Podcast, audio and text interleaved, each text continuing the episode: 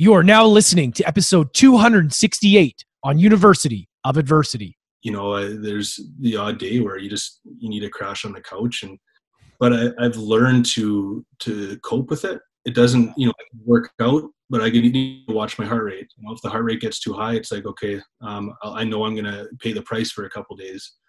But I've learned to to to cope with these symptoms now for for eight years, and it doesn't it doesn't slow down my life but I know so many people that it has, and and that's where you know they can treat the concussion, but they don't treat the you know the underlying issues, those anxieties, the the depressions, and and it, it's scary. So much for me, so much more work needs to be done.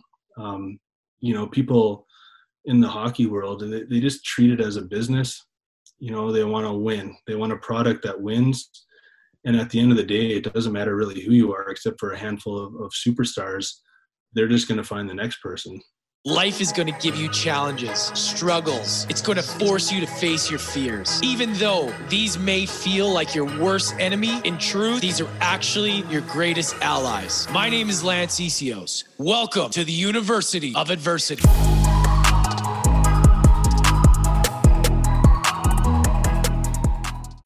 What is up, everybody? Welcome back to the show.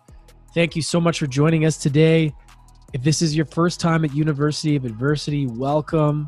All you regular listeners, welcome back. I appreciate all of you guys. If you guys are watching this on YouTube, please subscribe.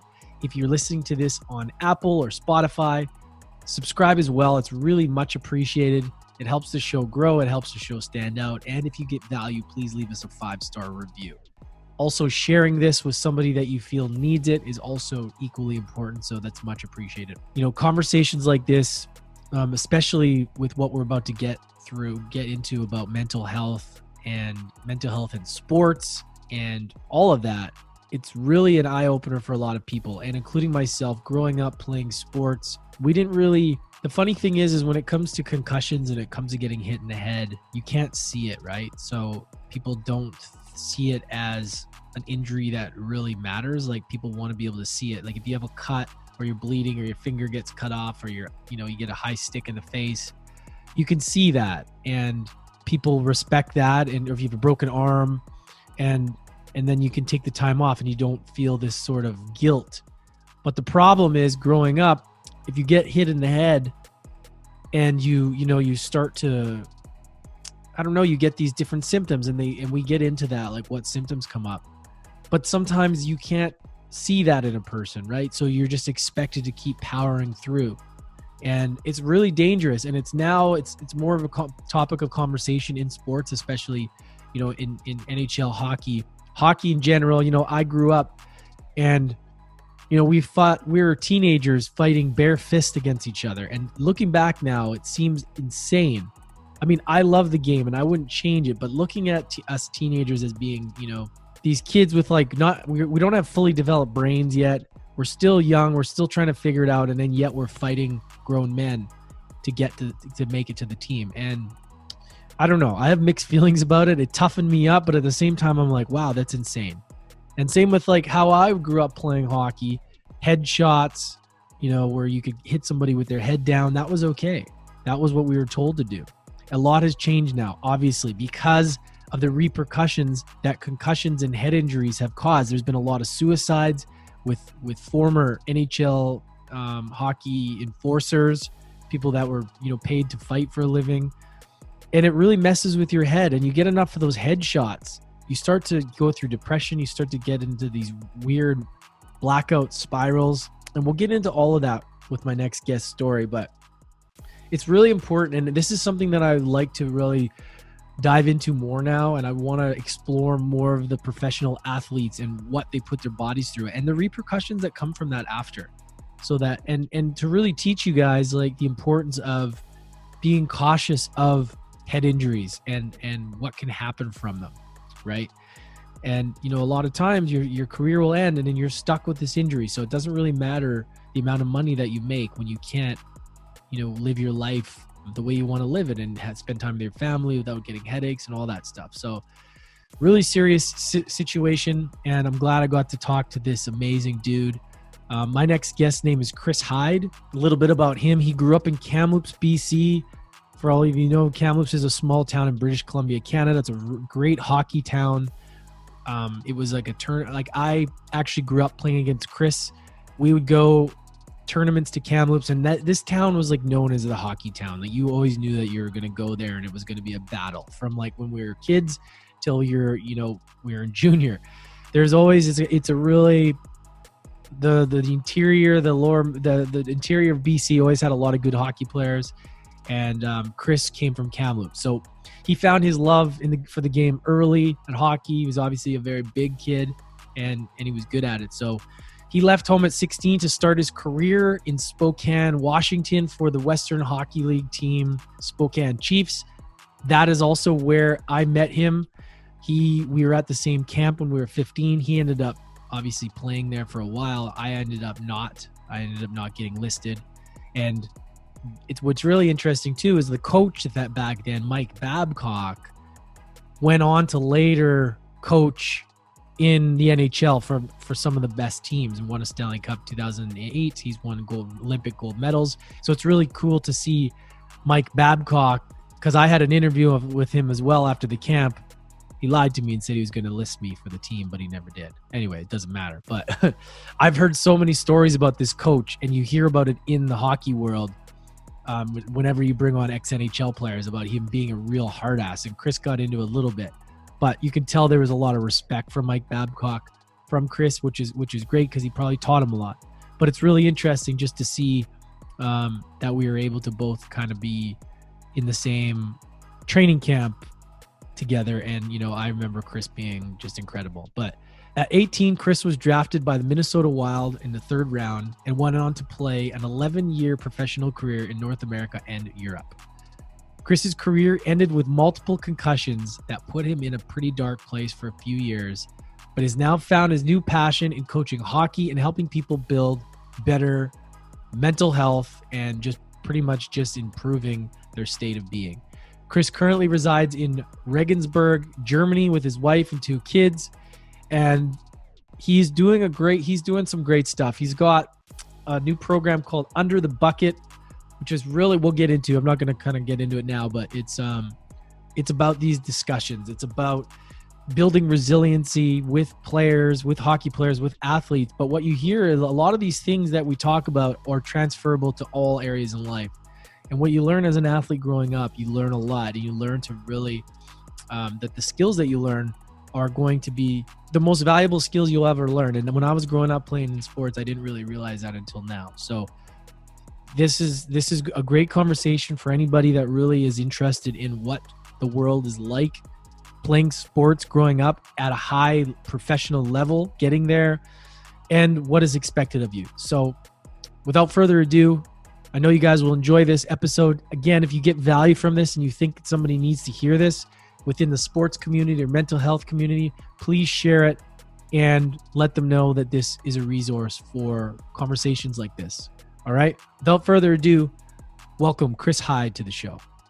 And here we go. Chris Heid, welcome University of Adversity, brother. Good to see you again. Buddy, it's been a minute. Thanks a lot for having me. Obviously, it's uh, I haven't heard of your podcast for too long, but the the short time and the amount of episodes that I listened to, I've definitely learned a lot, and I'm a, and I can honestly say I'm a big fan now. It's been uh, it's awesome what you're doing.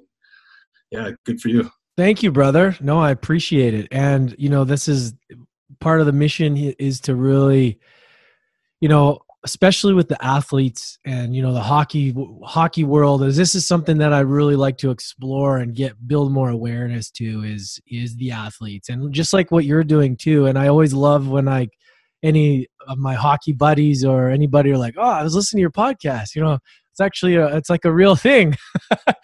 Because because there's so many so many people start things and they're they don't really take it seriously and it takes a while to kind of build steam so i remember like from my hockey team, a bunch of guys heard the Theo Fleury episode.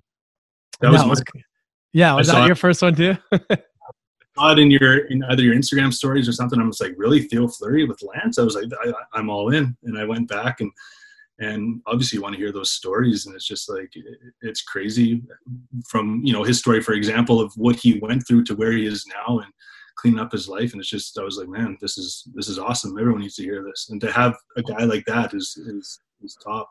Yeah. I mean, you know, the cool thing is, is like he was probably one of the first guys to really sort of open up about, you know, to actually have the conversation and talk about what's going on inside mm-hmm. their heads, right? Like inside his past and open up and be vulnerable. And, you know, not everybody went through the extent um, that he went through, but I feel like he got the conversation started a little bit. Big you know? Time. Yeah, big time. I mean, you see players now. Um, Robin Lehner, for example, has struggled with uh, his mental health. You know, goalie in, in Las Vegas, and and an active player to actually step up and talk about you know depression, anxiety, um, drug addiction, whatever it may be, is uh, it's huge for the game. I remember going up and playing, and like that's the last thing. You didn't want to show weakness. You didn't want to show your coach that you know there was anything wrong with you. And and but there was times even when I think back now that my career's over, there was times I was just shaking my head like. Uh, wondering what was wrong with me, wondering why I had so much anxiety and fear, but I was just like, you know, I got to fight through this. I got to battle through this, and and that part has changed a lot. Um, especially what I've seen. Mm, yeah, well, yeah, man, it's it's crazy because like any sort of weakness that we showed, or any sort of anything that we showed, was considered weakness. Yeah, you know? anything. Not being able to like you know playing through injuries. I, I mean, we'll dive into it in a little bit, but playing through concussions. Yeah. And, and you know, no one's. It, it's an invisible injury. No one can see it. No one can touch it but meanwhile your head's all me- uh, messed up. You got uh, concentration memory issues. You're you're in a black room for 16 hours a day but your coach looks at a, an x-ray or a ct scan and they're like looks good to me if you don't play you're off the team. And you're like man i got a family. Like i gotta play. And that part has gotten a lot better. Like it's slowly over here in europe like i'm in germany right now and uh, we're trying to make strides moving forward. They're about, I, I, would say, 10 years behind Canada, US in regards to proper rehab and, and getting the right treatments. But it's a work in progress. Um, at least they're realizing that it's an issue. Yeah, and it's it's guys like yourself that are going to bring awareness to it, and conversations like this, which are really important to have a big ripple effect. So, I um, all right, just to give everybody the context other than the intro. So we we're with the same age. We grew up in the same playing against each other. You know, back in we're both 83s. You grew up in Kamloops. I was born and raised in Edmonton, but grew to, moved to the island, Vancouver Island, Victoria. And I remember playing against you as a kid. And I remember you were always a big kid and very very good hockey player. So I would love if you could kind of walk us through a bit of your journey. You know, start where you feel is necessary because I really like to hear about you know your because I know how hard it was for me growing up and tra- going into junior, and that whole world was a mind fuck in itself. And yeah. and walk us through a bit of your journey, brother, and and kind of how you got to where you are today. Okay, yeah, it's a bit of a so anyways i got two brothers and i was the only active like athlete in the family i was four years old my mom was like you know enough with the with the cartoons. We're going to sign you up for hockey. And you know i grew up sitting on my dad's lap when i was and watching hockey night in canada and he was a habs fan uh, montreal canadiens fan. And i kind of had the bug and we signed up with my my neighbor to uh, for a learn to skate in kamloops and i went out there and you know how they have those little like uh, things you can hold on onto to help you you know skate around? I wanted nothing to do with it and i fell like six times but I had like this smile on my face, and I was like, I was addicted, and um, so I begged my parents to uh, put me into the minor hockey system, and like you said, I was this big kid. I was a monster uh, growing up, and I always found that the minor hockey system for me was it came easy. For one, like I, I did have some talent, and two, I, I looked like I was two years older. There's like this team picture that I have. We had like Philadelphia Flyers jerseys, and you know, big logo on the front, and and the local jerseys from the house club they didn't fit. So i had to get just a second jersey in the same colors. And i was this big kid. And then yeah i started getting i'd say around 13 14 we were playing some spring league.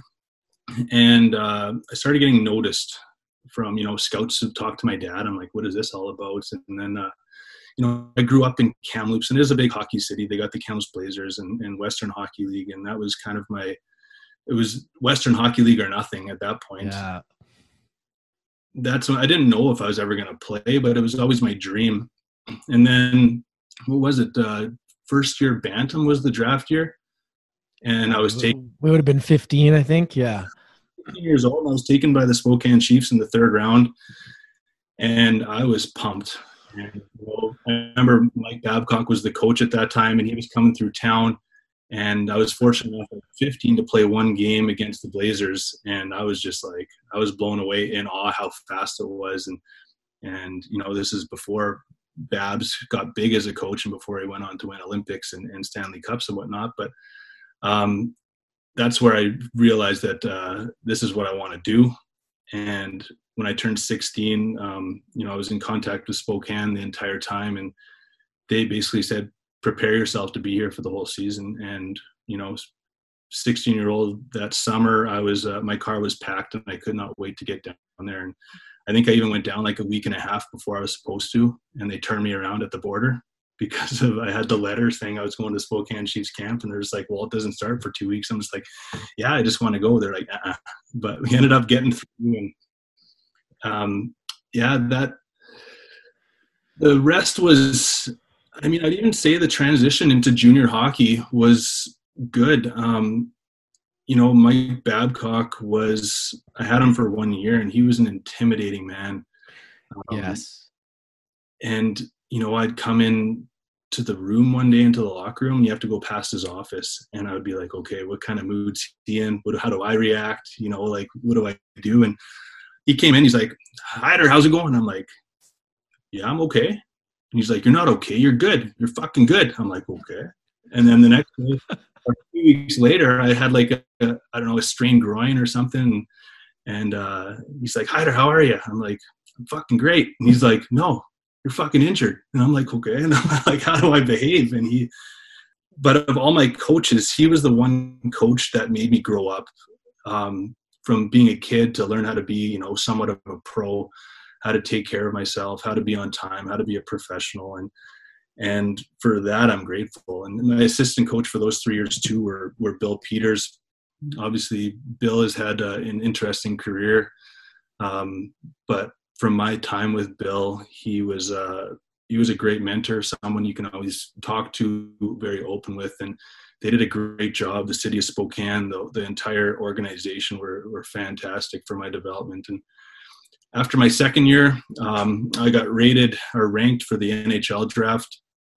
Things were kind of going as normal. Um, kind of climbing up the ladder, and, and always that window is like I'm playing in the NHL. I'm playing in the NHL, and and I was luckily uh, uh, I was yeah lucky enough uh, to get drafted in way back in 2001 by the Minnesota Wild in the third round.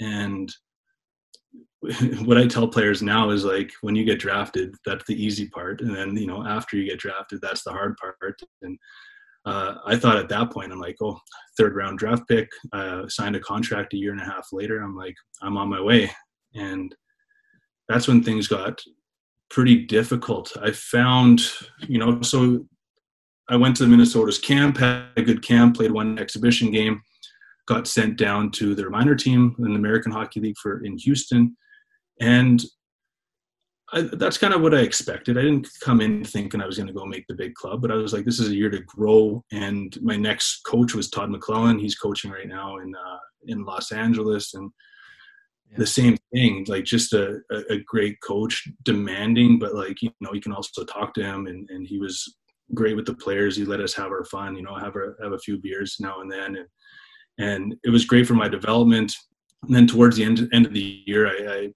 ended up breaking my ankle and it uh, kind of set me off for the year. So i was like okay i'm gonna go back have a, a good off season get in shape and uh, just kind of figure this all out. And that year was the lockout. And we had so my second year pro i was down in houston.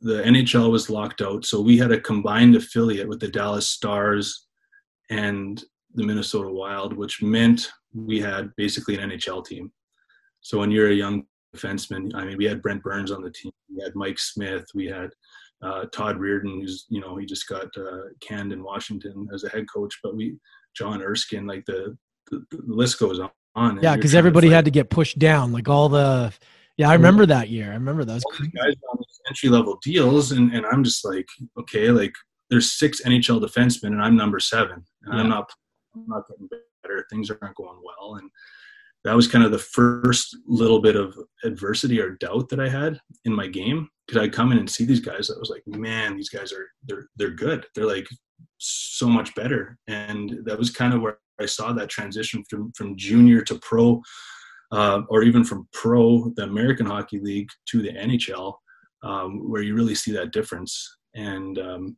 that season, I ended up, uh, I was working out and I ended up cracking one of the vertebrae in my lower back. So it just happened to, uh, you know, I was sitting around not playing a whole lot, and uh, you, you kind of see your your confidence dip, and and then it even got a got worse after that season. Um, it was probably a two or three weeks before main camp. Uh, I had a three-year contract, so it was the third year going to to main camp, and I was playing ball hockey back in Kamloops with my friends, and uh, ended up stepping on one of those orange balls Mm. and snapped my ankle. And they basically sent me right down to the coast. Um, they weren't happy.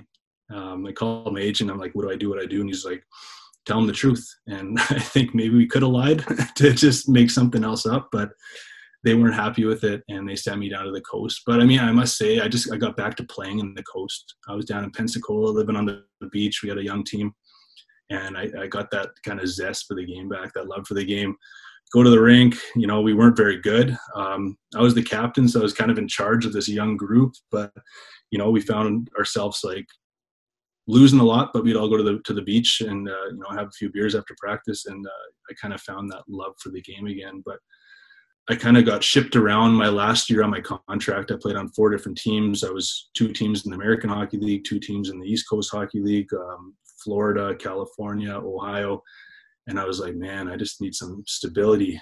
What are my options? So I was three years instead of I thought by my third year I'm going to be like you know trying to get a, a, regular spot with the big club in Minnesota, and before you know it, I'm in the East Coast. And to make it from the East Coast back up to the NHL is uh, it's pretty tough. Um, guys do it, good for them, but I was uh, I was not in a situation at that point, and I believe I did have a contract offer, like a two-way deal after my three years um, with another club. But that's when um, I started looking all right away over at Europe. And my dad was born in Germany, and I had a German passport. So I'm German Canadian, and um, I was fortunate enough to uh, get a deal in Berlin. And Berlin, I knew, like, honestly, I knew the name. I didn't know nothing about it. I didn't realize that it's a town of, uh, or a city of, you know, six, seven million people. And Great it's, uh, city. it's great. Crazy city. it's unbelievable. There's like east, west. Um, I was, you know, they, they dropped me off at the airport and they hand me, it was the first time driving a manual. And they said, okay, here's your place. It's seven kilometers away. Here's your car. Uh, here's a map. This is before like, you know, iPhones and navis and stuff. And there's like good luck. It took me an hour and a half. I stalled like 150 times. And What year was this? Just for perspective. this was going back to what was it, 06? Ah, I was. That's the year I went to Berlin. I did a Europe trip that year. It's crazy. It's funny. I was so lonely. You should have came over. Yeah. it was unbelievable. I so I was I was dating this girl from Texas at the time. We were doing the long distance stuff, and uh, she was going to Texas A and M, and we I ended up buying a house there.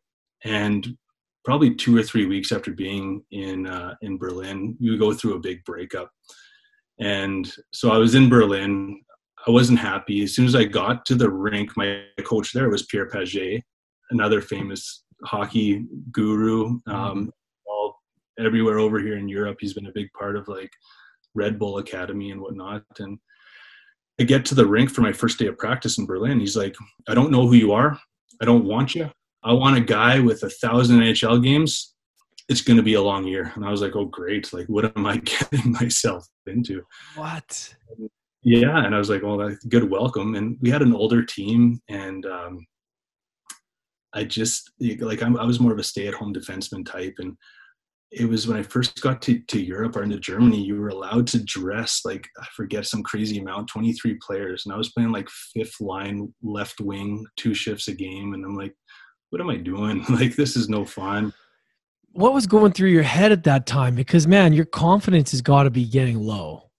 It's low, and like, I was like, I was thinking like I'm going to come to Germany. Like I just played in probably the the second best league in the world, maybe the third. You know, the KHL is probably up there. Anyways, from a, a good league, and I was thinking like Germany. No one's really heard of Germany, and I go there, and it's a it's an older league at the time, and I'm sitting there like, you know, there was a lot of families, a lot of guys would go do stuff with their families, and I'd go back home and kind of just sit in my apartment by myself or go down to like, you know, the city and, and go shopping or even I went and watched movies by myself and it wasn't like a team atmosphere. Mm. I just had a, a real tough time kind of fitting in. And that was kind of the first roadblock. And I was like, you know, I over in Europe anyways. And I was, you know, I was calling my parents like, what do I do? Do I come home or, and at the time, um, I was just talking to guys on the team, and I was like, I just want to play. Like, I just want to go have fun and play. It doesn't need to be this league. It doesn't be need to be anything. And, and so I got there in, in August or maybe early September, and in November, I'm uh, got my contract switched over to a team in Regensburg um, in the second league.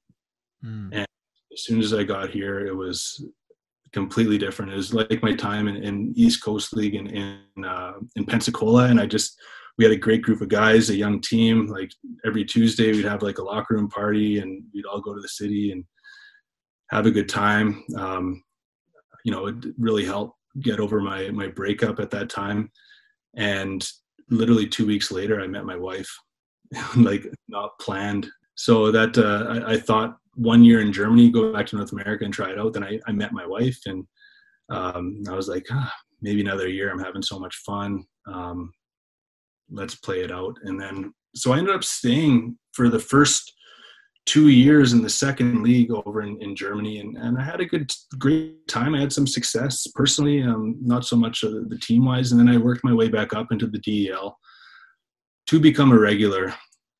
And I signed a contract with Krefeld, um, another team close to Dusseldorf in Germany, had a, a, good season. And then after that year, I, I, went to a town called Augsburg, and that's when you know the success for me really like it was the I never won playing hockey, but it was the most success I ever had. We were this low budget team that kind of snuck into the playoffs, and uh, we ended up losing in the finals. And it was the most this team's been around for 115, 120 years, and they've never won. And that's the the the most success they ever had. So you can just imagine a town of, you know, 200, 250,000 people doing a full parade around the town for a loser.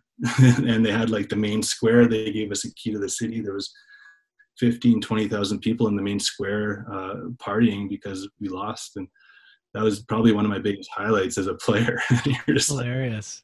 Like, yeah, but you know, it's just, it's almost like that thing like the participation award that they're giving to kids these days. It's like we lost. We, we shouldn't be partying like this. I stayed in Augsburg for two years, and that's towards my, my second years when things started going sideways with my health. I remember going to a, a practice uh, my second season, so I'm looking back in 2010, 2011 in Augsburg, and I was talking to my coach on the ice. I'm like, I don't feel good. Like I just feel dizzy and I don't know what it is. I don't know what it's from. And and I get home and I collapsed at home. Like I just fell down. My wife was like, "Okay, you're going to the hospital." And I kind of blacked out for a few minutes or a few seconds, and we went to the hospital. And I ended up I was in and out of the hospital at that point for probably over the course of two weeks. I spent about seven, eight days at the hospital, and um, I had some nerve issues in my ear, and no one really knows where they came from. But they they started playing a role in my game, and I'd always feel like a little bit dizzy on the ice. And then the next year, I switched teams. You know, obviously, I came back, and my play was not very very good, and I wasn't feeling confident about my game. But I moved to another team called Ingolstadt, and um, just down the road from Augsburg, and, and, it's only about 45 minutes from my where I'm living now in Regensburg. And I got kind of back to back concussions in a matter of four days. And that's when it got real bad. So I took one hit in the game, and then we had Christmas, and it's a it's a ritual or tradition in Germany that you play also on the 26th. Um, so on the 26th, I took another hit, and I just went black.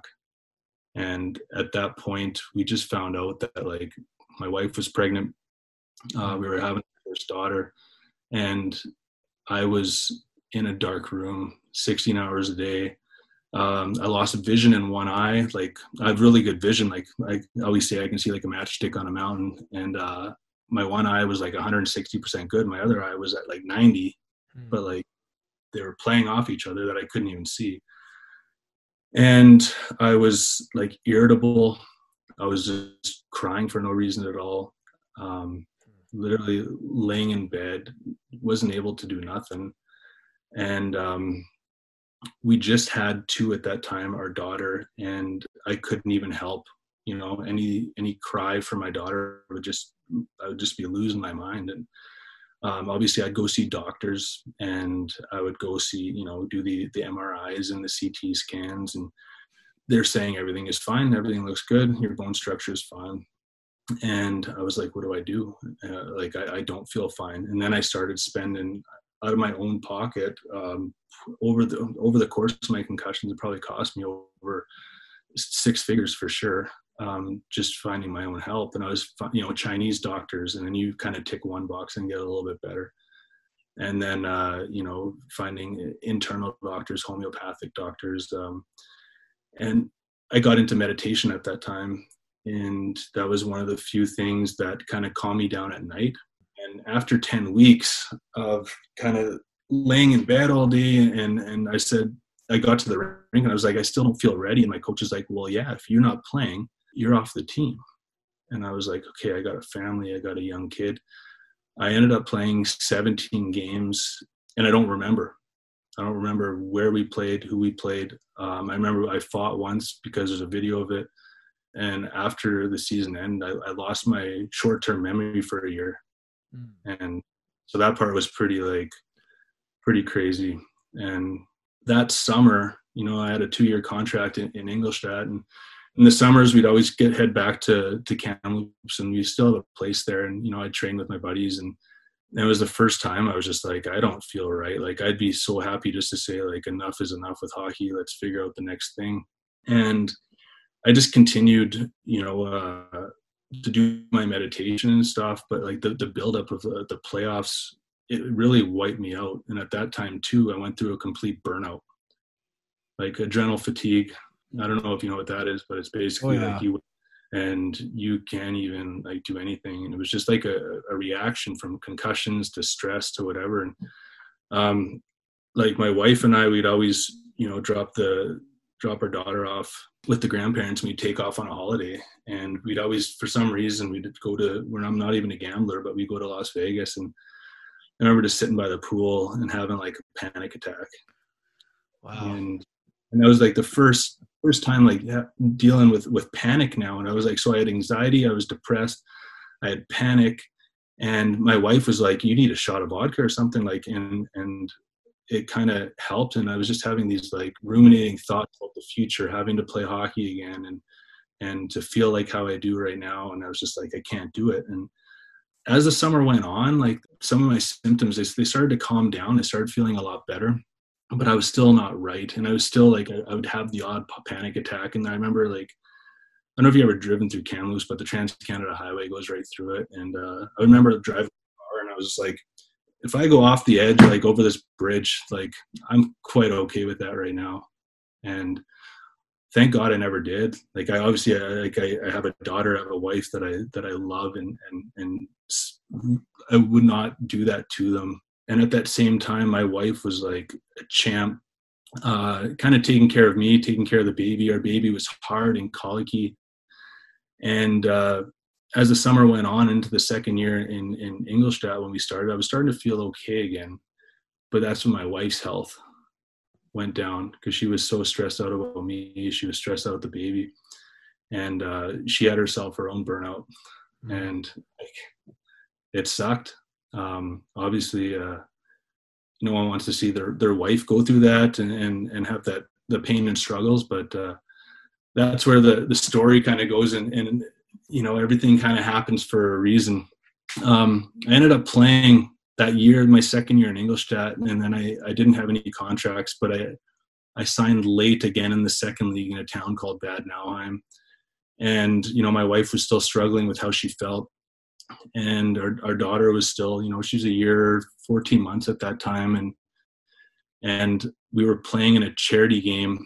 So we were playing a second league versus the third league just to raise some money for the leagues. Um, and I took a hit and I knew all these symptoms came back from my previous concussions. And I text my wife from the locker room and I was like breaking down emotional because I mean no one predicts no one knows uh, except for maybe Ray Bourque when they say goodbye to the game. Like no one goes out on their own terms. Ray Bourque won a won a Stanley Cup. He's like all right that's it. Perfect. Um, yeah.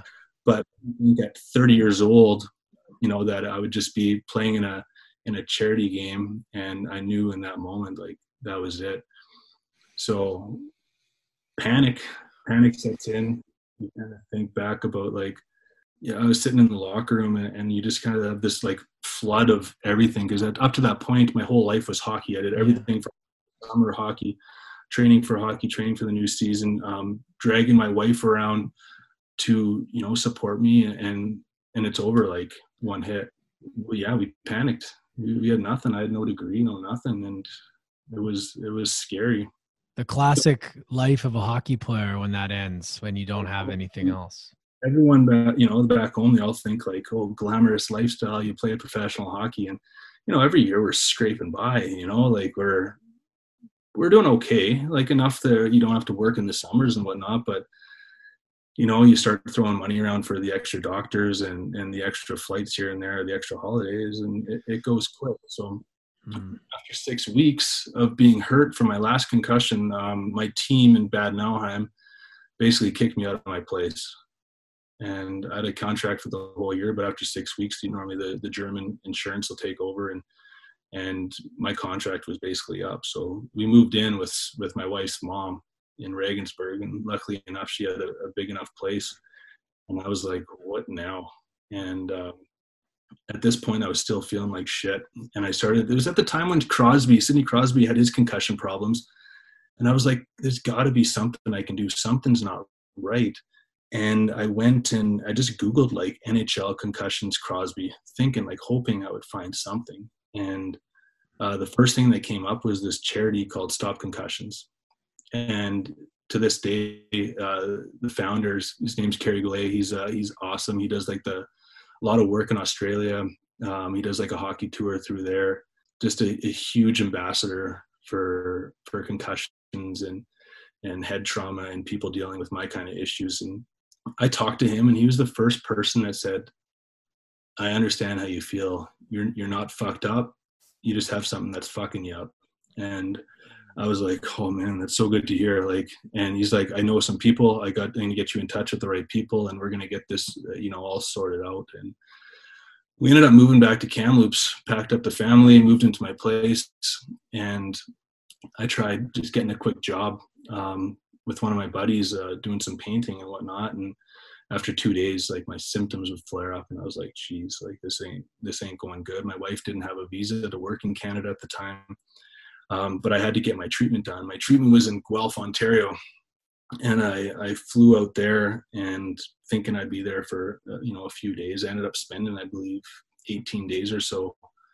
Um, they took one look at me, did an, uh, an, an, exam, and they looked me in the eyes and they're just like, "This ain't good." I was fortunate enough to uh, to get the proper help. My, my vestibular system was out, um, which meant like my I had no balance. Um, one of my eyes was moving, uh, you know, a quarter of a millisecond slower than my other one. So it was making, I was playing catch up with my brain. My brain was working at 150%. Um, and that would cause me to be fatigued. You know, my brain was working too hard. And so I did a lot of, uh, you know, 3D computer exercises, strengthening the eye muscles, uh, balance stuff, and um, Scott Holler at Guelph, um, what is it, concussion or shift concussion therapy. He was he was life saving for me too.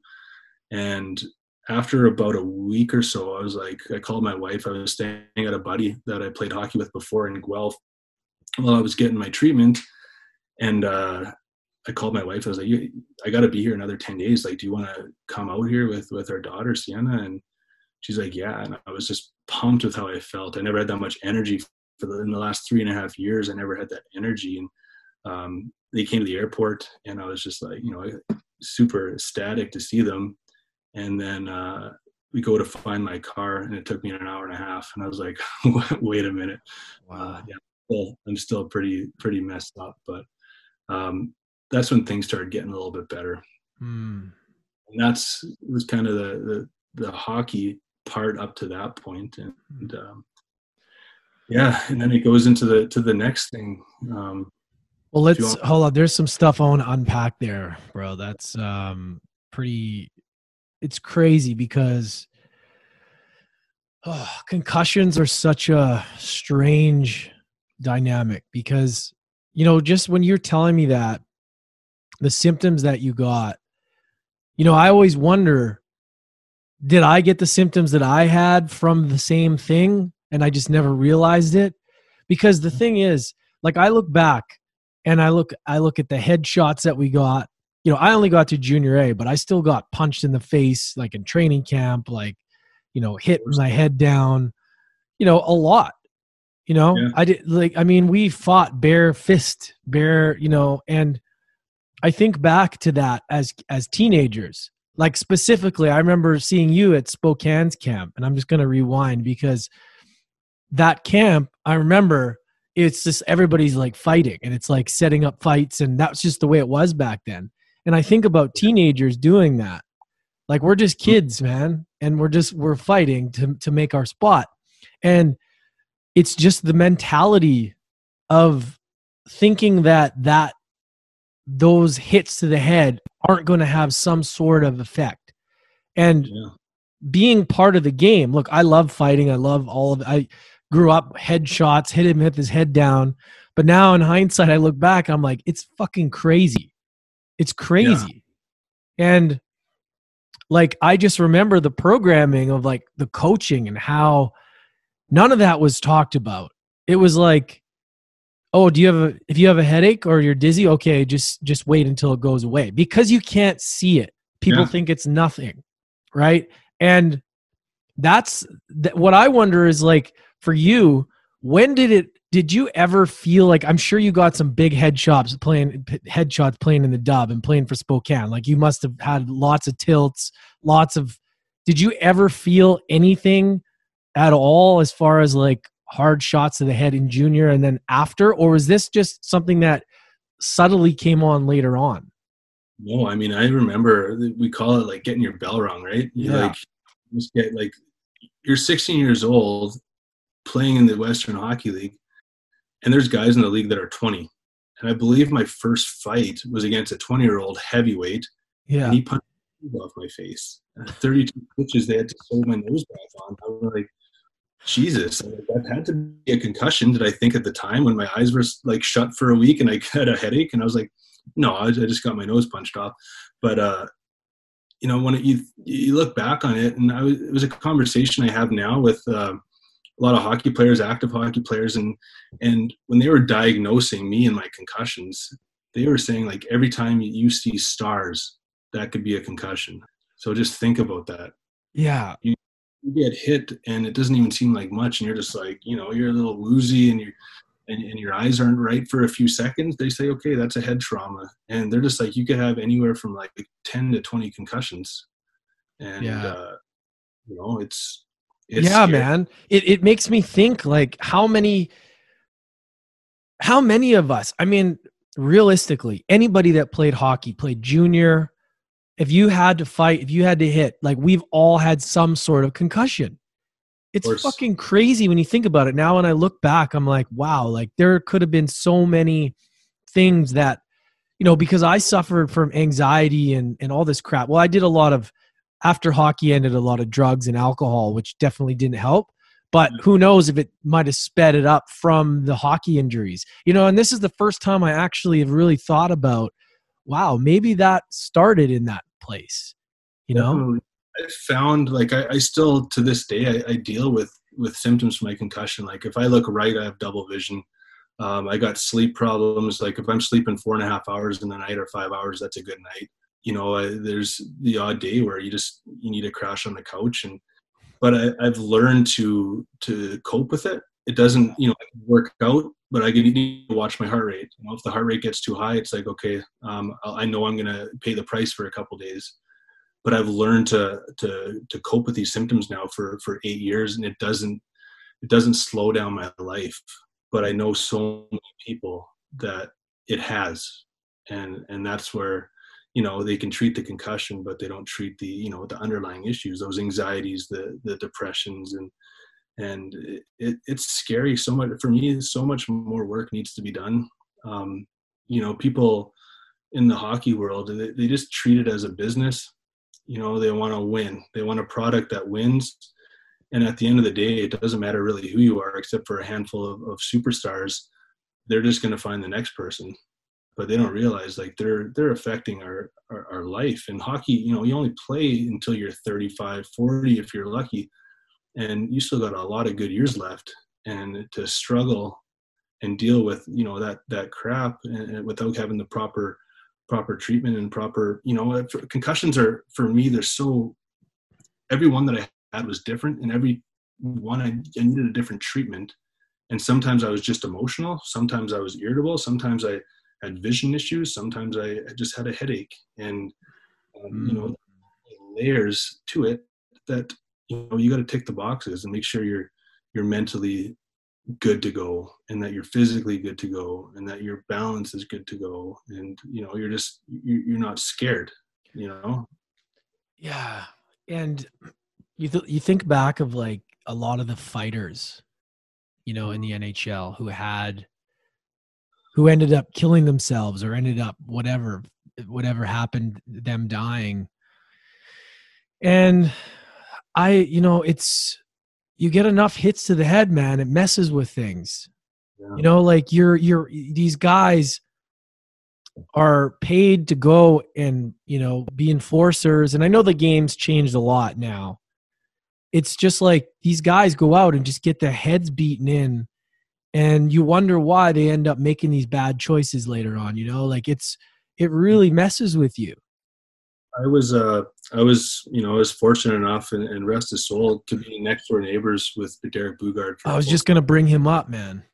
And uh, we were we would drive to the rink every day in houston. We kind of came into the league at the same time and talk about like a, a teddy bear and talk yeah. about, talk about a guy that if he got mad he is the the scariest human in the planet and the toughest hockey player that I've ever seen.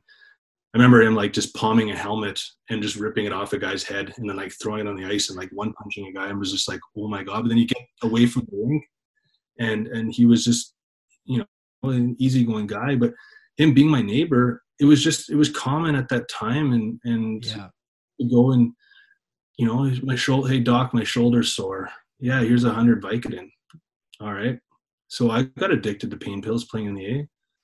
And we'd sit there and watch a movie. And next thing you know, you're having a couple beers. And I mean, and then you go to the bar and then you black out. And you're just like, wow, yeah.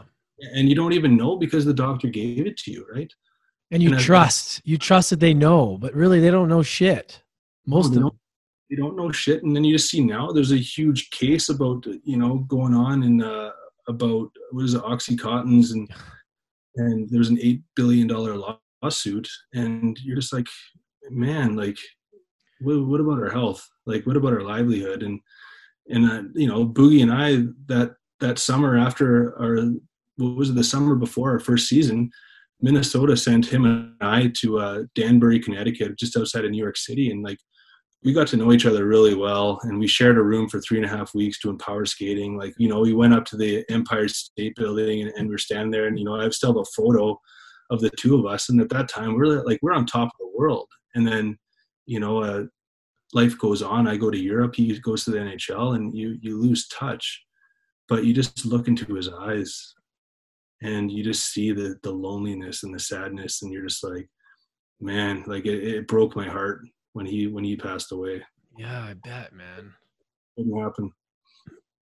I um, I uh, used to work at this Earl's in downtown Vancouver, and um, Rick Rypien used to come in. Yeah. And he used to come and he used to sit down, and man, I remember what he used to eat and everything. And you know, he you never never thought anything bad, you know, but he he was the a guy that went out there and left it all out there and you Mm-hmm. know just made that decision as well and it's it's so sad man because you know maybe maybe these guys if they felt that they had someone to talk to like Mhm. like maybe if there was more of these conversations five ten years ago when this happened maybe they'd be like oh i'm not alone here because a lot of times you think you're alone you think i'm the only one going through this i don't want to look weak i'm this tough guy and it's better for me to just check out than it is to reach out to somebody Yeah, I mean, I was for me personally, like I'm so lucky that you know I have a, a understanding family and a supportive family on both sides, um, my wife's side and my side. And there was always people that that I can talk to, and I can, you know, and my wife would go through a wall for me, and for that I'm forever thankful and grateful. And and a lot of people don't have that you know i was lucky to have the family. I was lucky to be in a situation where i can reach out to the odd friend and and just let them be like hey man like i don't feel good today. Don't mind me. Like it's not because i don't want to be here. Like i just don't feel good. I'm not going to be very social. And uh i had that but some guys don't. And when you're alone for too long that's when the thoughts come in. That's when the, the, the you know the ruminating thought process which is which is dangerous uh you know goes through people's brains. And i i even found too like since my concussions like i am easily addicted. I'm an addictive person like i have an addictive personality like um it's either i'm completely off drinking or i have a drink every night type thing. Me and too. before that um before my concussions like did i need alcohol? No. Did i find it as a coping mechanism when i was playing to like just sort of to sort of like take all the pain away. Yeah like i was drinking a bottle of red every night or whatever it may be and it's a slippery slope. It's so easy.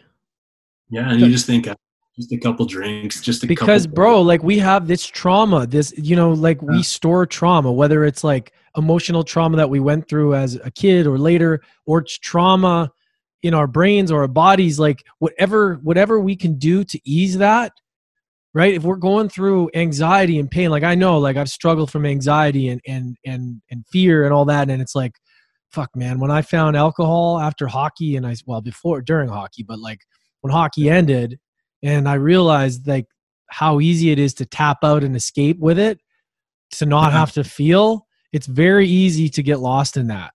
It's very easy. Totally and i did that and like you know and to uh, to this day and age or like to to, to now like I, it's something that i have under control. It's not something that that dominates my life. Do i enjoy it um, having a nice glass of red with dinner? Yeah of course. Yeah But where you're in germany and the beer is pretty much like drinking water. I live 100 yards from one of the breweries, like an, a, an old monk brewery from, you know, it's a thousand years old, and it's I'm there all the time. Yeah But uh, you know, it's kind of interesting how you know I said before how things happen and and life plays out. So when my season career was done, and when was that? 2013, 14. Uh, we ended up back in in Regensburg, living with my wife's mom in the basement, trying to figure things out. And and my wife was still dealing with like you know her her burnout and stuff. And I was trying to figure out my concussions, and we were just in a in an overall shitty spot. Like we had no money coming in, and and I was like, okay, like I'm gonna pull some of the savings out. And there's this wellness resort in Austria, and they deal with like mental. They had a burnout spa, and you go there for a week and they put you through all the, the the testing and and you know coaching and everything that you need and my wife went there and kind of learned a few things and, and got better but the person that was you know that she was working with um, talked about this school that's just down the road um, in university of salzburg which is a big university. And uh, yeah they run this mental coaching program. And my wife's like i never really thought too much of it just like that's pretty interesting. And then she came home and um, at that point the insurance here in Germany, they recognized that I actually had a concussion and I had, you know, post concussion syndrome. I had some some issues that can't be reversed that I'll have to live with my whole life. And they were going to pay for job retraining. And I was like, oh man, like what does a guy do that graduated way back in 01, didn't pick up a really a, a book since then. Now it's 2014, 2015. What do I do? So I was like, you know, do I want to be a get into to fitness. I've always liked working out and staying healthy. Or do I want to get into nutrition? Do I want to get into to coaching hockey? And uh, my wife's like, why not that mental college from University of Salzburg? I was just like, yeah, yeah. I mean, my German's not that good. Uh, you know, it's I, I don't even know if that's for me. And we ended up talking to the to the director of the entire university and he was a huge sports fan huge hockey fan. And they set it up in a way that i'd have to go there for the classes. It would obviously i'll be in german and my german's good now like i have no problems with it. But uh, i was able to do like my my thesis and all the tests in english. So they were awesome for me. So i ended up going and i remember like the first how it worked is you'd be there for a week then you'd be off for like two months and at home but then you'd have like you know practice clients and you'd you'd find someone and, and the couple interventions that you would learn you'd, you'd practice on these people you'd go give feedback and come back for another week. And the first the first like two weeks of school i would just sit there every day and like shake my head and like what am i doing? And uh and then it like finally clicked. And that's where i kind of had that aha moment about life in my hockey career. It was like the third week of school um, probably like what would i say six seven months into the program and all the all the things that i was learning from school i was just like where was this when i played I lost my confidence. I lost my jam. I didn't want to be on the ice. Like the older I got, I used to be a, you know, a, a high draft pick to, uh, you know, I got invited to World Junior Championships, uh, the main camp uh, when I was 19. The day before, I got broke my finger with an Ian White slap shot, and, and Nathan Horton took my spot, so I missed out on it. But, um, but like I, I was this player, and if you played under 20s in Canada, like they remember you, and and I remember just thinking back on my career and I just lost my jam, lost my confidence. I didn't want the puck anymore. I wanted to like I used to want to be a player. I used to be a player that played with the puck and made plays and was offensive. And I was learning all these different interventions to, you know, build confidence and get over mistakes and regenerate properly and and have the right mindset and and work on yourself because mm-hmm. I was always you kind of learn as it's, it's the same with I coach hockey now, and the players are never at fault. It's always the coach or it's always the teammate, and they're all like pointing fingers, but they never just look inside. They never look internally and be like, take ownership. Yeah, can I, can I do something better? Like I want to play first line. Well, uh, then fucking do something. Like put in the work. Show yeah. me. And they're always like, uh, and then they just want to take the easy way and and that's when I with schooling I was just like, man, like I, I this is cool. This is like where was this? Where were the, the sports psychologists? Where were the mental coaches when I was playing? I had none, and uh, that's kind of where I transferred into kind of life right now. Um, I coach hockey. It's my it, it's my full time job. Um, it's obviously weird right now with the whole COVID thing. We've had games canceled.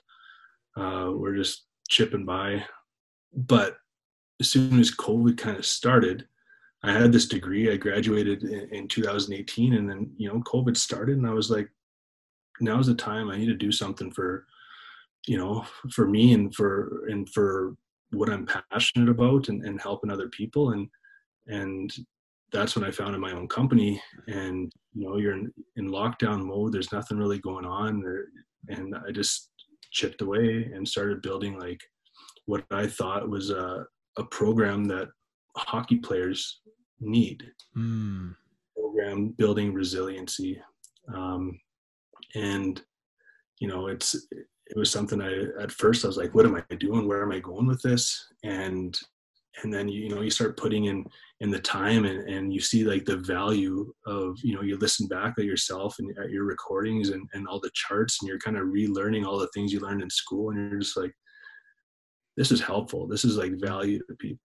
And and then at the same time started coming in uh, doing some individual coaching and i um, it's actually funny right now i'm i'm doing more coaching with people outside of hockey and it actually brings me a lot of joy. Like i yeah. I, like for hockey players everyone has their own story too and you can relate at the at the same like hockey lingo and you can you know they can talk to me like one of the boys.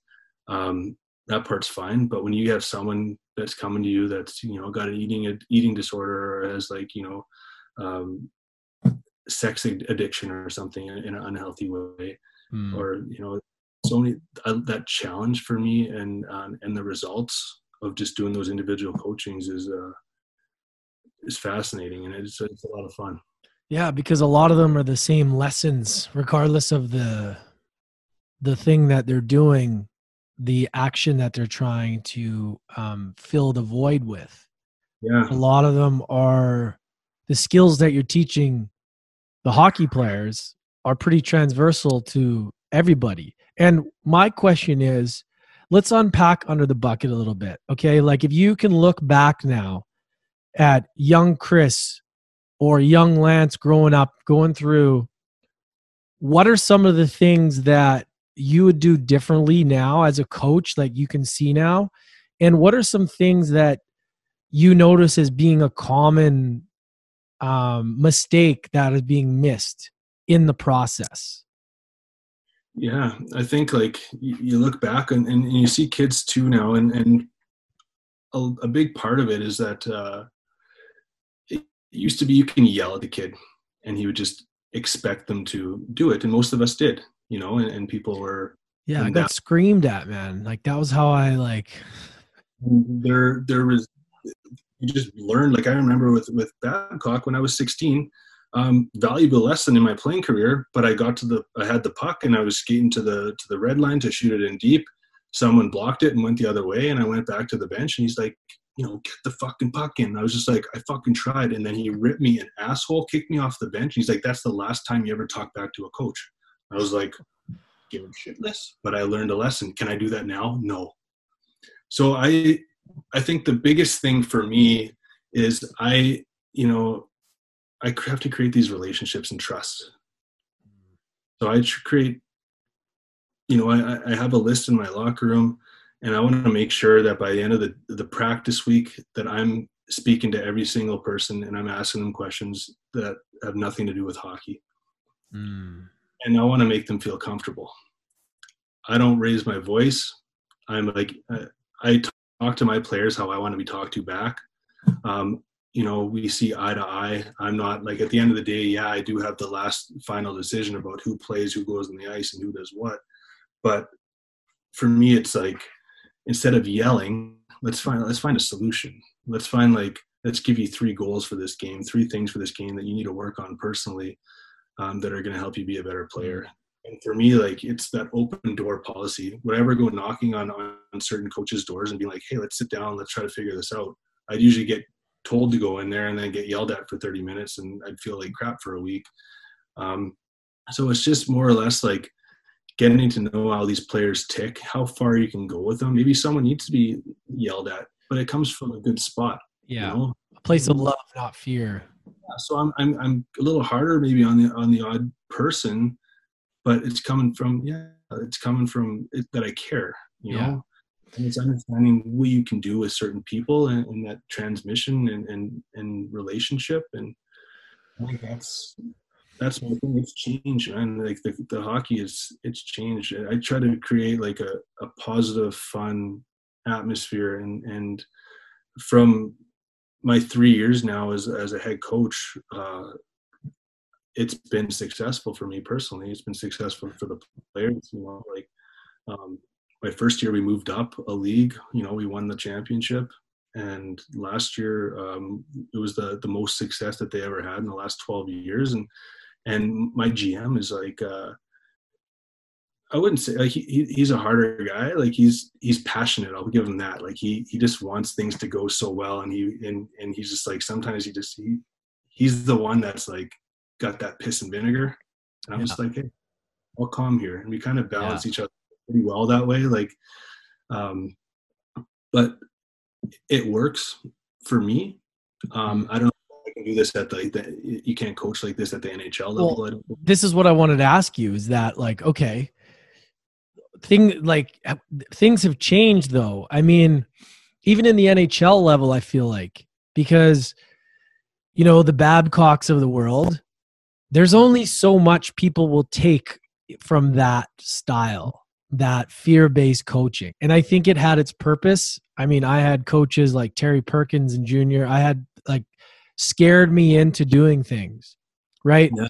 But that's I think I think the beauty of it is like having a balance between enough enough to like give a kid a kick in the ass to like want not to want to work hard but not from a place of like really just scaring them into doing something you know in a manipulative way like you really have to see get these kids thinking about it in like a vision like you know why are you even here in the first place you know like what are you going to do when like if hockey doesn't pan out. Like the, the reality is there's other opportunities that can come from hockey. But like we're not taught that. Like I remember being like, if you don't make it, if you don't make it pro, if you don't get a Scully, then you're nothing. Then it's like, but the conversation that should have happened was, you know how many skills you're going to learn, you know how many people you're going to meet. Like there's still an opportunity outside of the game that can open up a lot of doors. And now I look back, I'm like, wow, I'm so grateful for what I learned in hockey because that shit can't be taught anywhere else.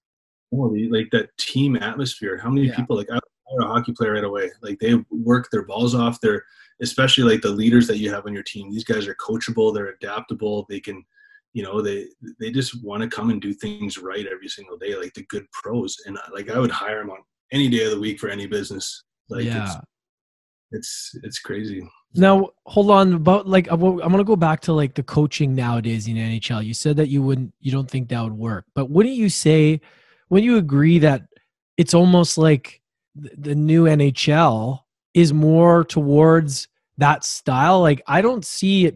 I, I my my personal opinion is like the Babcocks of the world are getting phased out, right? Jeez. Or would you? What would you think about that?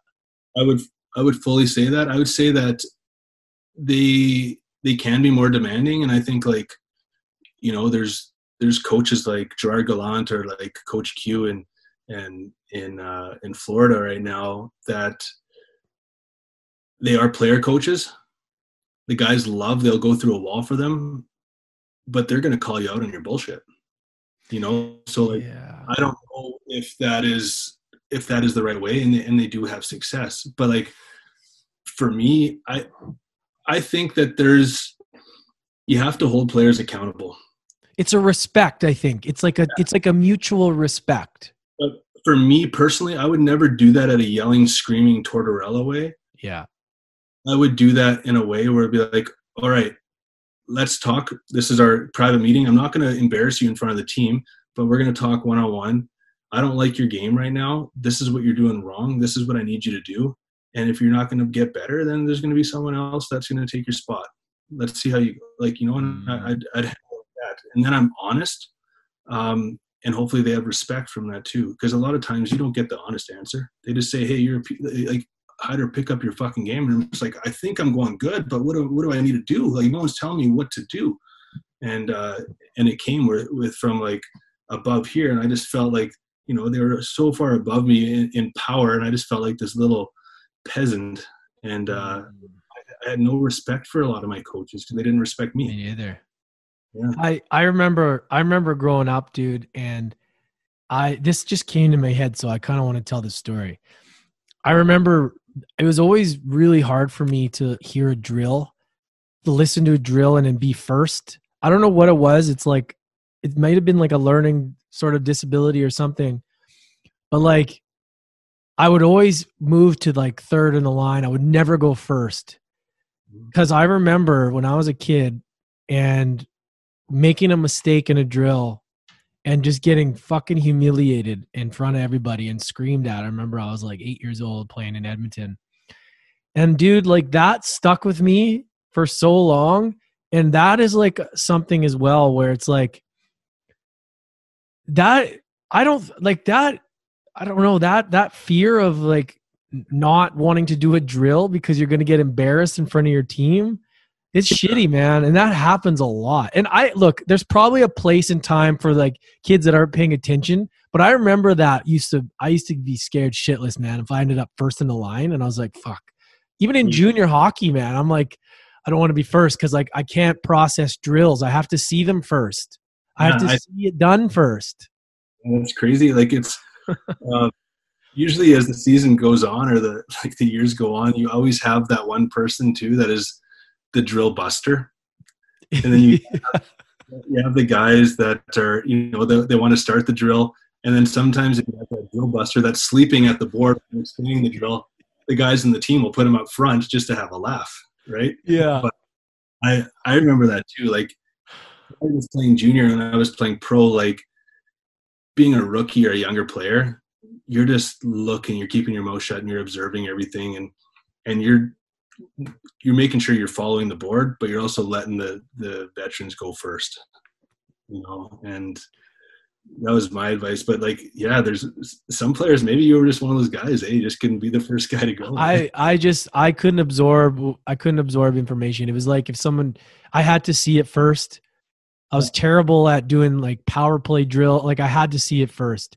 And I was always like, it always gave me fear to go first because I knew I'd get screamed at. Even if I was paying attention. I just couldn't comprehend seeing a drill drawn out unless I yeah. saw somebody doing it. And that might have been something I've been living with my whole life. I don't know. You know, it's it's funny, like they're going away from like the board work. It's like it, it is old school. And nowadays, like coaches are like, okay, we'll show you on the board. And then we're gonna walk you through it on the ice.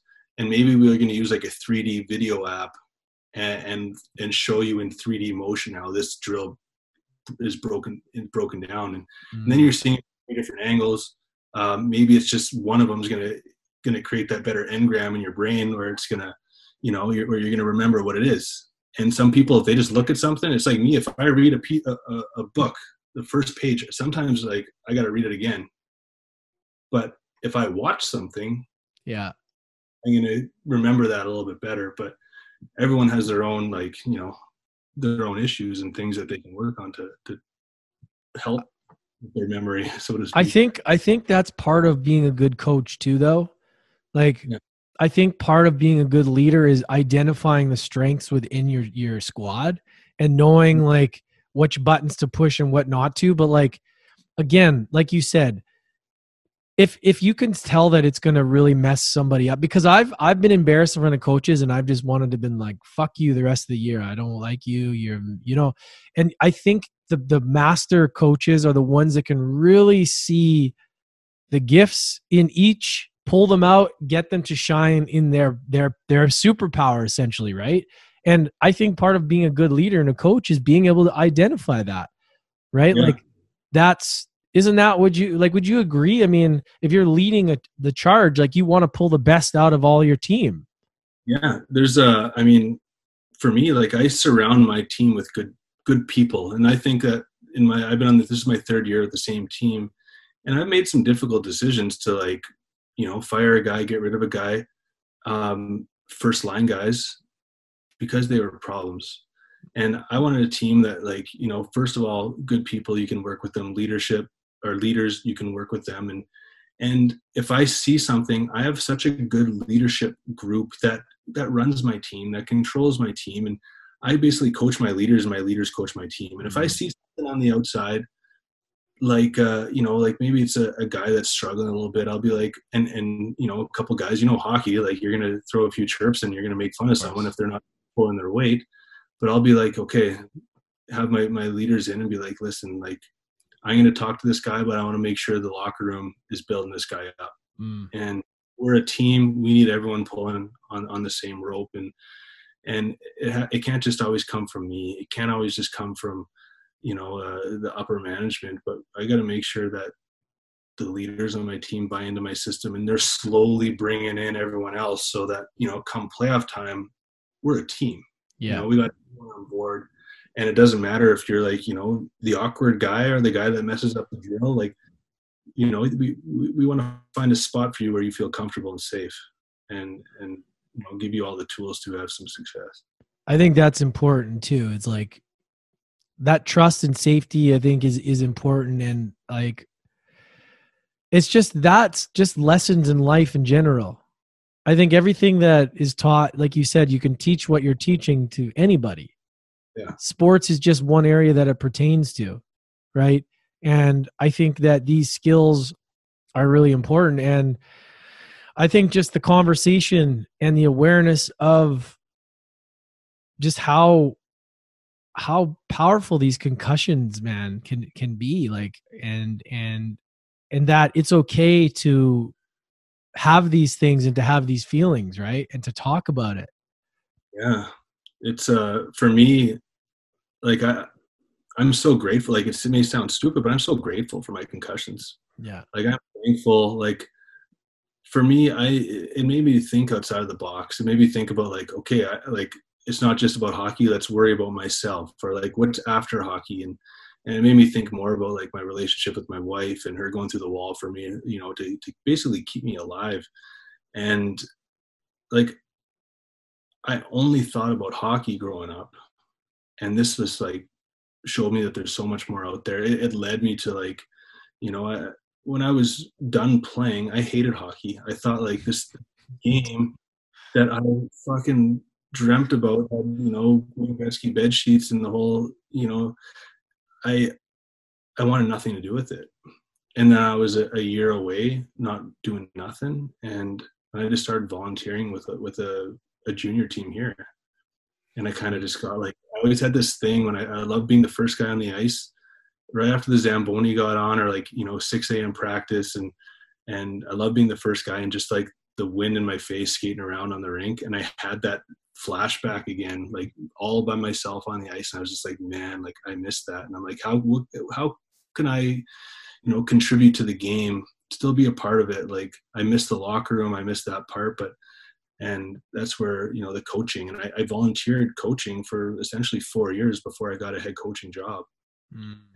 Made it my full profession. So you know, I, I put in the work there, but at the same time too, doing you know like my mental coaching stuff and it's uh it's it's it's funny like i you know people talk about their why and why they do things and for me it's like my hockey players i want them to leave you know as a better player as a as a better person um, not just at the rink or but away from the rink as well. And like i just want to help people. Like there's something that rewarding feeling of just helping someone feel good helping them deal with a struggle being there if they're going through you know family tragedy. And that is the exact same my why is the exact same with like you know hockey coaching as it is with mental coaching. And it, it's like you can adjust it to everything in your life. Like if i'm adding value to someone else's life it makes me feel good man. Like I, I leave a coaching call and i'm just like oh my day is so much better now. Like even if they it was just one tiny thing that shifted in their mind um, it's uh it's it's so rewarding for me. Yeah big time man. Big time. Um, do you have a co- lot of conversations with like past hockey players that their careers have come to an end and now they're kind of like now what like is that because that feels like a big concern to me because you know we we talked about this a little bit uh, the other day when we were chatting over messenger is like where we we get such tunnel vision into becoming this pro athlete and even if you be you don't become the the pro, but you are pro for a while and then it ends, then what? A lot of people go through like, who am I now? I'm a nobody. I'm not making the money. I'm not, you know, on TV anymore. Like there's all these things, right, that really heighten the ego playing mm. pro. And I think even if you're a, a rock star or you get that, you shine up there for a long time and then it's over. And then it's yeah. like, now what? you know how have you have you noticed that have you had these conversations with a lot of the hockey players and and what is that conversation like these days there is a lot of like yeah i have contact with a lot of people and and a lot of friends and and there's the odd you know friends that we were so close when we played and uh you know they retire they're out of the game and, and next thing you know there's there's family problems and there's divorces and um there's people that are are getting into alcohol because they're going doing a corporate job nine to five and they're like what am i doing? Because like the hockey life you're at the rink for two three hours a day and then at night you're playing in front of 15000 fans and you're getting that those endorphins and those neurotransmitters are firing and you're feeling great and now you have that same lifestyle nine to five punching the clock something that you've never done sat around at a desk their body's changing they're unhappy and then you know you have the i've had i've had wives reach out to me saying like hey can you talk to my husband? Hmm. and i think it's an identity crisis. I went through it a lot of players and you know, and then there, there's the odd player that you know you're you, you see them do well, or they have like a family business, or the people really they were going to school or something, figuring out the next steps while they were playing. And I preach that to everyone. You know, do something while you're playing. You need like hockey's not very long. You gotta you need to have something to fall back on, a, a plan B or a new plan A. And yeah.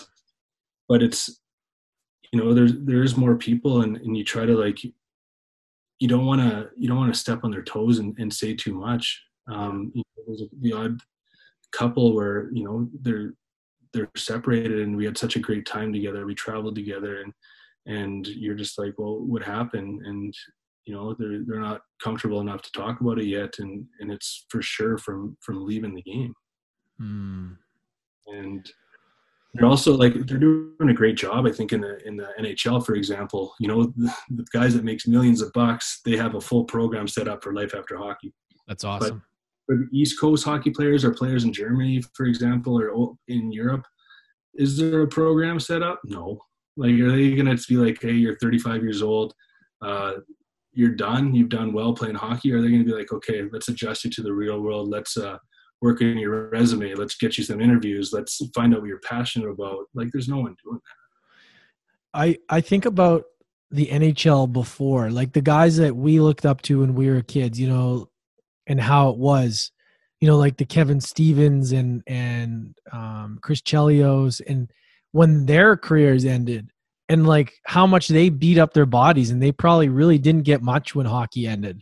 It's kind of mm-hmm. like here you go, and there was that was still the old narrative too that like you're a pussy if you don't if you'd say anything. And it's uh-huh. like it's crazy to think about man like how rough the game was back then and how I mean now it's great that they're doing that for the players right? It's great that they're doing that. But what about those players that didn't make that much money all those years and like beat the shit out of their bodies? Yeah, I think the biggest thing for those guys is you just got to make sure they're not getting idle, stationary. Like they people yeah. say, like I made, you know, say you made twenty million or you made, you know, a couple thousand. So what? But yeah, they're gonna have the same feeling if they're. There's only so much sitting around you can do, and so much watching TV, and so much, you know, playing golf.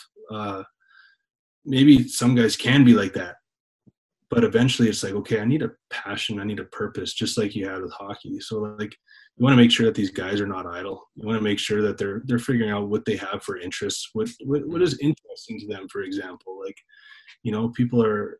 You know, my wife and I talk about this a lot. Just like, um, if you like golf, then do something with golf. Yeah. Show up there, put your face there, and and be like, start asking questions you know how can you make a career being here at the golf course? Are you good enough to be a pro? Can you just do like lawn maintenance? Can you like be a you know in, in the pro shop? Like whatever even like chris pronger and his wife are doing that travel package thing the whatever it is. You're passionate about travel? Yeah. do it. I mean yeah. uh, you know the, both my wife and i like my wife is also you know self-employed and and we spend a lot of time together. Um, we've promised to ourselves we'll never work a nine to five for as long as we live. And uh, because we love that time just to be like you know let, us go do the six months off or five months off in the off season. Let's just drop what we're doing and, and go adventure and travel. Like we love going to italy. Like we go to italy every single year and we like eventually i'm hoping to convince my wife to get some property down there and and uh, but just traveling around taking the kids. Like i got two kids now and and they're you know Disney fans, and we've been fortunate enough to go three times in in Paris, and and any chance we get, just go mm. and not down to the world. And that was our choice for when we were thinking about like what do we do? Like uh, my the hockey over here in Germany, it's a blessing. Like we don't play a ton of games. You play Friday, Sunday. Um, the season six months or seven months, so you're still getting a five months off every year. So there's there's time to use like yeah. it's and uh, you know my online business is something I can I can be anywhere in the world. Just need a laptop and you know reach out to anyone. I love it, brother. I love it, and you know, under the bucket is such a fitting name. I think what you're doing oh. is great, man. And dude, like it's only just the beginning. There's just so much that can be done with what you're working on. And man, mad respect for you for taking that route because it's it's somebody needs to do it. And you know, what better guy? Yeah. I uh I just want to be there for like, you know, those tough hockey players like myself back in the day that were dealing with shit and they had no one to talk to. And there's the the sports psychologist that comes in with like the you know that's 60 years old that has a suit on that maybe never even played hockey. And you're like how am i going to trust this guy? And yeah. I just that guy where people feel safe. They can you know get to the bottom of stuff. They're not going to be judged. They're not going to be criticized. I just want to help and uh, you know i'm i'm new into this whole you know business game um, you know it's my wife she's the one with two degrees and she knows how to run a business and all that and i'm just piggybacking off of her but uh, you know, even from listening for to to to your podcast, like that Maxine Cunningham, like what she's doing, I'm like, man, that's like that's on my list. I got to talk to her. Like, yeah, well, yeah, I invested in that company as well, and it's it's really it's powerful, man. It's powerful because, yeah, I mean, to be able to monetize your knowledge, time, and experience in unique ways, it's kind of the new economy, right? I was like, I, I, I have something that I, I specialize in, or I have, you know, certain techniques or, you know, interventions where I'm changing people's self concepts and making them value themselves or be more efficient or, you know, have a better self image.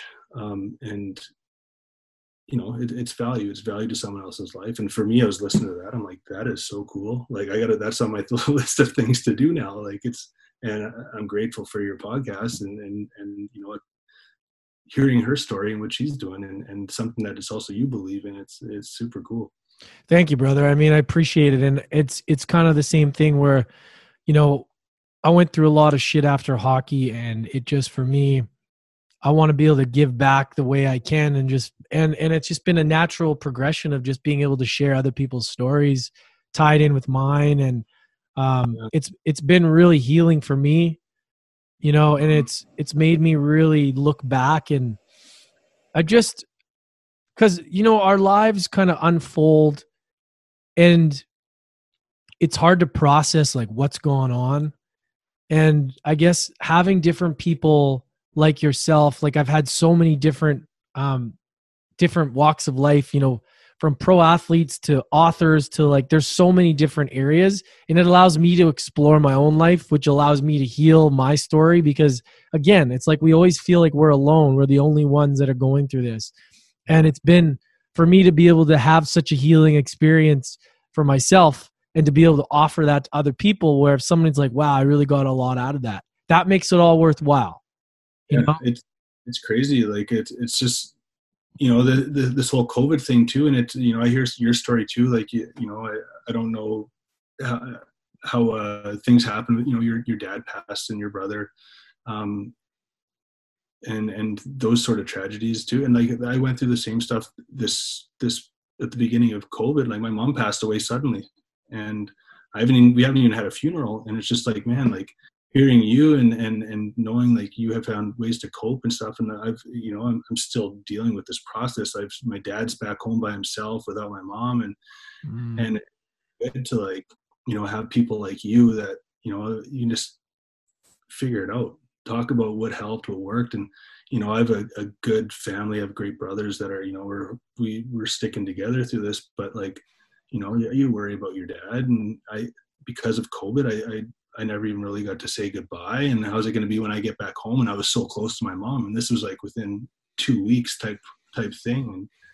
And, and you know, it, it's it made the last few months pretty hard and like i'm just like you know there's there's those things that you have to deal with and and I, th- I think you were talking about on one of your episodes like you think that you have things under control and you're coping well and all of a sudden you know no matter you, you do something like you know a meditation or whatever and you something comes up and you think about you know your mom or whatever it may be and you just like you get emotional and you're like okay yeah, yeah it's there's, there's uh it's not there. So like you know learning from you even for me is is awesome um you know to, to help cope with it with a shitty situation and man i'm so sorry to hear that. I didn't even you know we wow like i mean that just processing that alone with during all this time i can't even imagine how hard that must have been. Yeah how hard it is still. Yeah it was uh you know i i felt like you know because i left home at such an, a young age and um my mom you know she she always said like i want these like independent like resilient kids. You know i'm going to throw you under the fire go fall down go get dirty go break your bones um, but at the end of the day i'll be here for you. So she let us do that. And she let us run around and, and you know left home at 16 and i'd come home in the summers and and she was always there for us you know always there to like pick us up when we fell but it, it, it helped me you know mold me to how i was. But um for me like the the situation of just how things went down you know like uh from like my mom passed away from with cancer and it was metastatic and it went from the you know it, was basically started in, in the breasts and went everywhere within and she found out two weeks she went to the hospital and she's like i don't feel good. And two weeks later you know she passed away. It went really quick.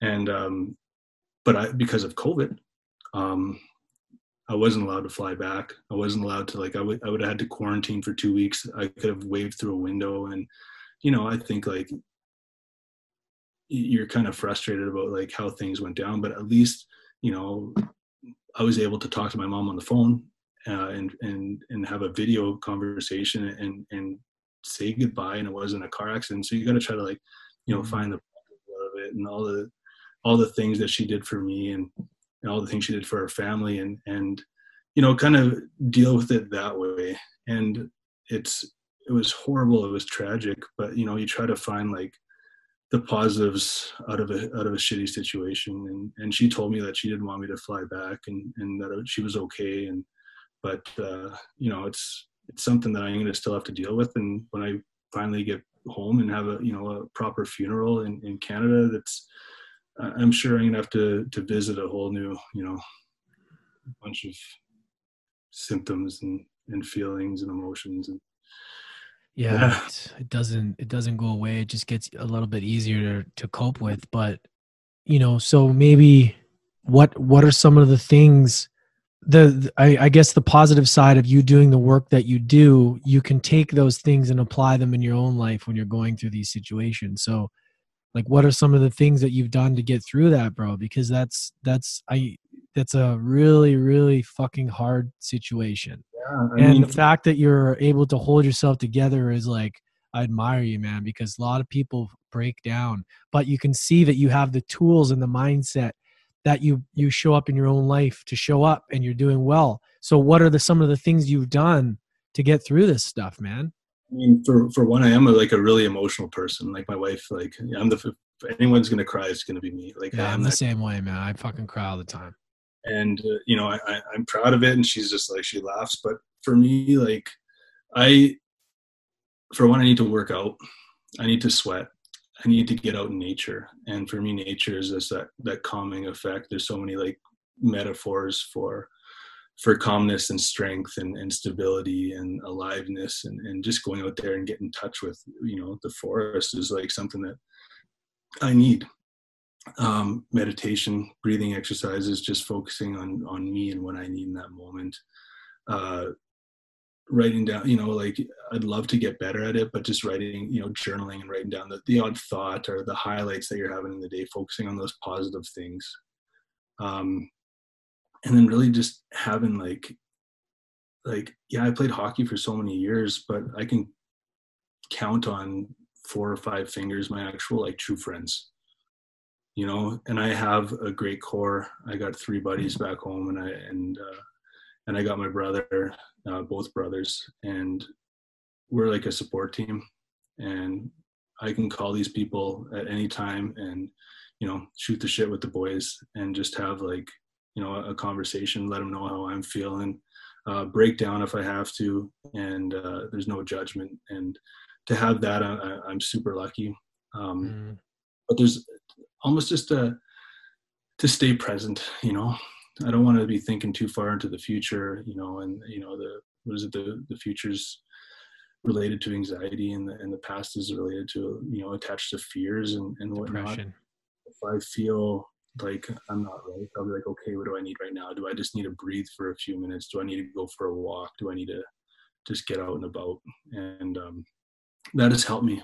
But I know, like, you know, it's gonna be, it'll be weird, and I'm pretty sure, like, I have a whole bunch of coping mechanisms um, from my studies.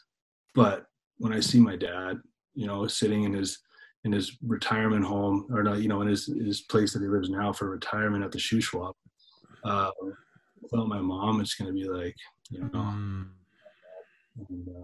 because uh, it's what I'm used to. But yeah, connection, man, it's important. Yeah, connection, connection to other people. Yeah. Oh, brother, this was this was powerful. I uh I really appreciate you coming on and sharing your truth and your story, man, because I, I really think what you're going what you've gone through and what you're going through is so powerful. And you know, like you got to get yourself a podcast as well. I think at some point, brother, like I um yeah, man. Wow. Uh where if we want to check out under the bucket and people want to learn more about you, where's the best place and how do we connect? We'll put it all in the show notes. Yeah, underthebucket.com is my website, and there you can you know look around, send me a message. Uh, you can you can just send me an email, whatever it may be. Um, on Instagram, it's under the bucket official. And like I said, it uh, just you can always send me a personal message, and I do my best, you know, checking in, and uh, any question can be answered. And then I'm also on LinkedIn under Chris Heid. Um, spend a lot of time on there connecting with people. You have a personal account on Instagram as well. I do. Yeah, it's Chris underscore Heid is my personal. Right. Yeah. My business. Facebook, so, all that. People can stalk you YouTube everywhere. I, I do have the odd video posted up on YouTube, but more like okay, like I, I, I shoot something that I think is valuable, I'll put it there. But am I promoting it? Uh, no, but I do have a YouTube channel under the bucket that if people want to see the the four or five videos that I posted, that they're they're there and you know they can learn something. Cool, man. Well, this will be on YouTube, so you you can use it as well. And I, I think this was a really powerful way of getting your story and um, just showing, you know, the openness of two, uh, you know, over masculine males growing up in the hockey world. You know, I would have never talked about this ten years ago, bro. I'd been like, bro, shut the fuck up. I know.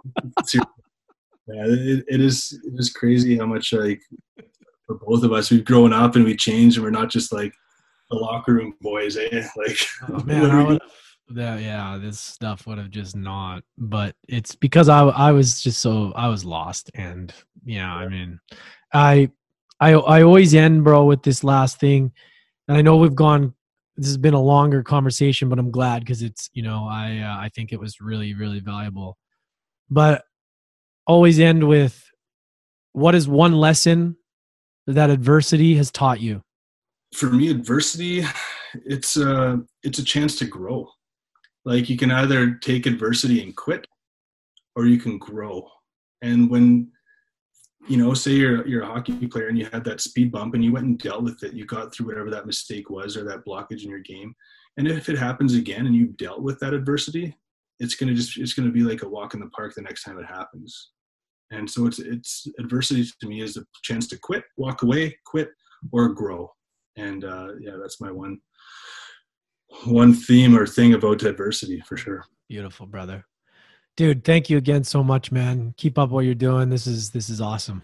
Appreciate it. I'm gonna be checking in lots with you. Sounds good. Chris Heid everybody check out under the bucket. All information's in the show notes. Love you guys. Thanks everybody. So make sure if you guys want to check out Chris, go to www.underthebucket.com. All of that is in the show notes. Also, follow him. He's doing great things, and this conversation is really something that I think is just getting started. I could see me and him having this conversation and us connecting and doing something, you know, collaborating in some way or shape or form down the road, which is really awesome. And I'm looking forward to, you know, also being connected to more, you know, athletes and, and professional athletes who have who have these stories to tell because they're really important, right? They're really important. And the more these conversations happen, the more we build awareness for it. And really, it's the acceptance that it's okay to feel these things. It's okay to have concussions. It's okay to have mental health issues. We all do in a certain way. And the acceptance and the and, and the realization that we're not alone, that's what's important. Right? It's when we feel alone is when things get dangerous and we make bad decisions. Super, super important. So check them out Follow them on uh, social media as well. And you guys, if you got value, share this with somebody, share this with a friend. If you haven't, please subscribe on Apple or Spotify wherever you listen to podcasts. And if you like to watch it on YouTube, subscribe to YouTube. Much appreciated, everybody. Have yourselves a beautiful day.